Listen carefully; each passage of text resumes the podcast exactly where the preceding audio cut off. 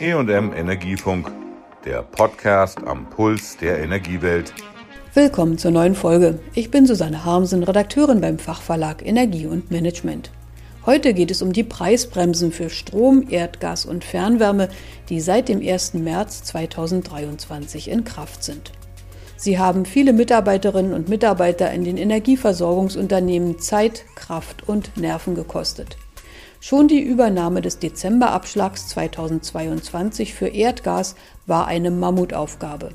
Hier mussten die Versorger sich für 40 Millionen Verbraucher das Geld vom Staat holen und ihren Kunden zurückerstatten oder nicht abziehen. Eigentlich ist es eine hoheitliche Aufgabe des Staates, seine Bürger vor zu hohen Kosten zu schützen, monierte für den Bundesverband der Energie- und Wasserwirtschaft die Hauptgeschäftsführerin Kerstin Andrehe. Aber die Bundesregierung hatte nach eigenen Angaben nicht genug Daten, um tatsächlich den bedürftigen Haushalten gezielt eine Energiekostenentlastung zukommen zu lassen. So müssen die Energieversorger die Preisbremsen umsetzen mit monatelanger Mehrarbeit.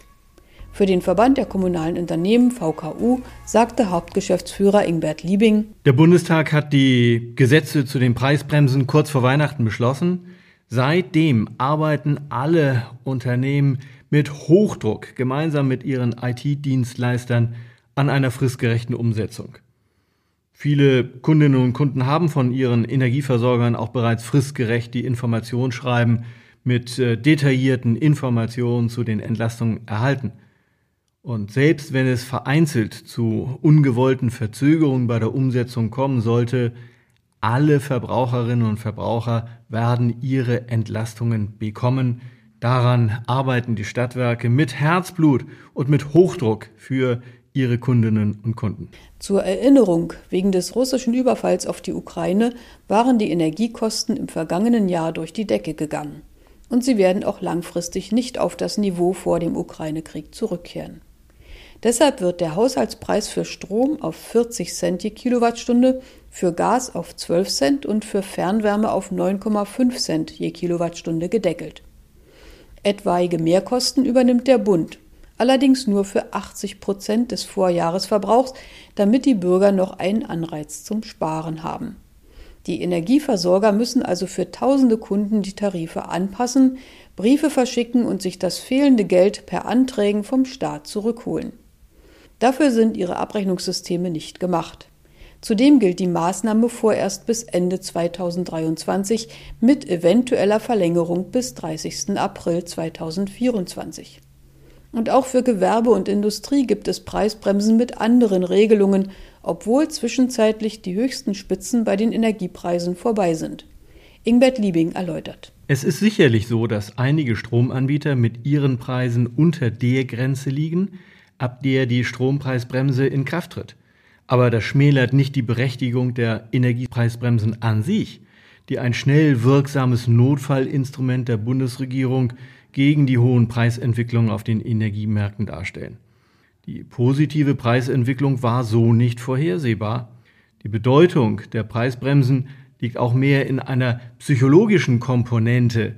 Dank der Preisbremsen können Verbraucherinnen und Verbraucher finanziell schnell entlastet werden und sich bezüglich der Energiepreise auf einen Preisentwicklungskorridor einstellen, ein Punkt, der auch für die Wirtschaft und deren Wettbewerbsfähigkeit sehr wichtig ist. Die Energieversorger hatten schon bei der Diskussion um die Preisbremsen darauf hingewiesen, dass die Umsetzung Zeit braucht.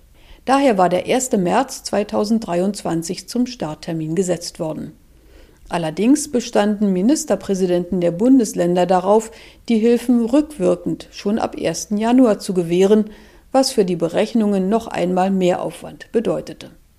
Der Bund hat auch eine Härtefallregel angekündigt für private Verbraucher, die Heizmittel wie Öl oder Pellets verwenden, sofern es massive Preissprünge gibt. Dafür sollen bis zu 1,8 Milliarden Euro bereitstehen. Allerdings ist in den Verhandlungen mit den Ländern noch keine Einigung erzielt worden. Die Bundesländer sollen sich nämlich um Anträge und Auszahlung kümmern, womit sie sich überfordert fühlen. Der VKU kann das nachfühlen. Die lokalen Energieversorger sind bei den Anpassungen der Abrechnungsprogramme auf ihre IT-Dienstleister angewiesen, auf deren Know-how und ihre Kapazitäten.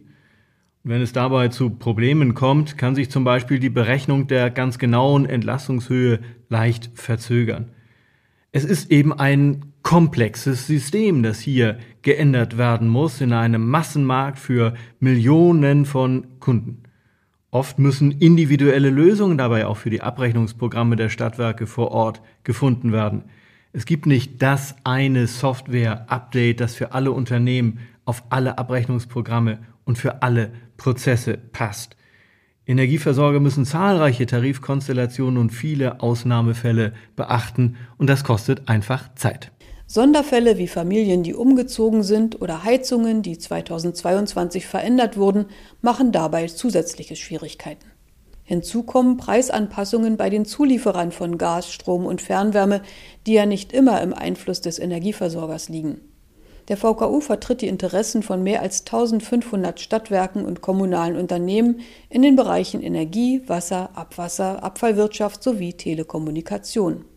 Für seine Mitglieder weist Ingbert Liebing Verdächtigungen zurück, dass Versorger ihre Tarife erhöhen würden, um über die Zuschüsse aus den Preisbremsen mehr Einnahmen zu bekommen. Ein solches pauschales Branchenbashing entbehrt jeglicher Grundlage.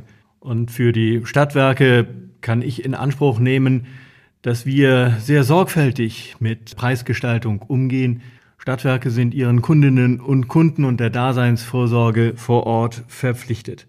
Und wie alle Energieunternehmen stehen auch die Stadtwerke im Wettbewerb und müssen sich hier behaupten. Deshalb schöpfen sie auch Preissenkungsspielräume aus.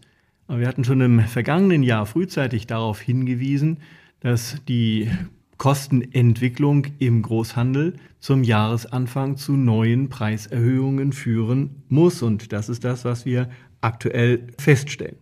Die Stadtwerke werden die Preise auch weiter senken, sobald die Handelspreise langfristig und nachhaltig sinken und nicht nur kurzfristig am Spotmarkt und dann, wenn sich die Beschaffungskosten ebenso entwickeln. Darüber hinaus haben die Behörden ausreichend Befugnisse, um ein missbräuchliches Verhalten zu untersuchen und zu ahnden. Ich gehe davon aus, dass die Behörden diese Befugnis auch wahrnehmen werden. Die Bundesregierung rechnet insgesamt mit Kosten von 200 Milliarden Euro für die Preisdeckel. Sie hatte als Gegenfinanzierung zugleich eine Erlösabschöpfung für Stromerzeuger beschlossen. Diese hatten durch die hohen Preise an den Strombörsen im vergangenen Jahr teilweise unerwartet hohe Erlöse erzielt. Allerdings greift die Abschöpfung erst ab Dezember 2022. Da die Strompreise seitdem wieder gesunken sind, bekam der Bund bislang nur zweistellige Millionenbeträge aus der Abschöpfung. Bundeswirtschaftsminister Robert Habeck hat daher am 1. März angekündigt, dass die Erlösabschöpfung ab Mitte des Jahres wieder wegfällt. Sie hatte zu großer Verunsicherung und Verzögerungen bei den Planern neuer Anlagen für erneuerbaren Strom geführt. Das war die Folge zur Umsetzung der Energiepreisbremsen ab März 2023. Tschüss, sagt Susanne Harmsen. Das war der EM Energiefunk. Bleiben Sie voller Spannung.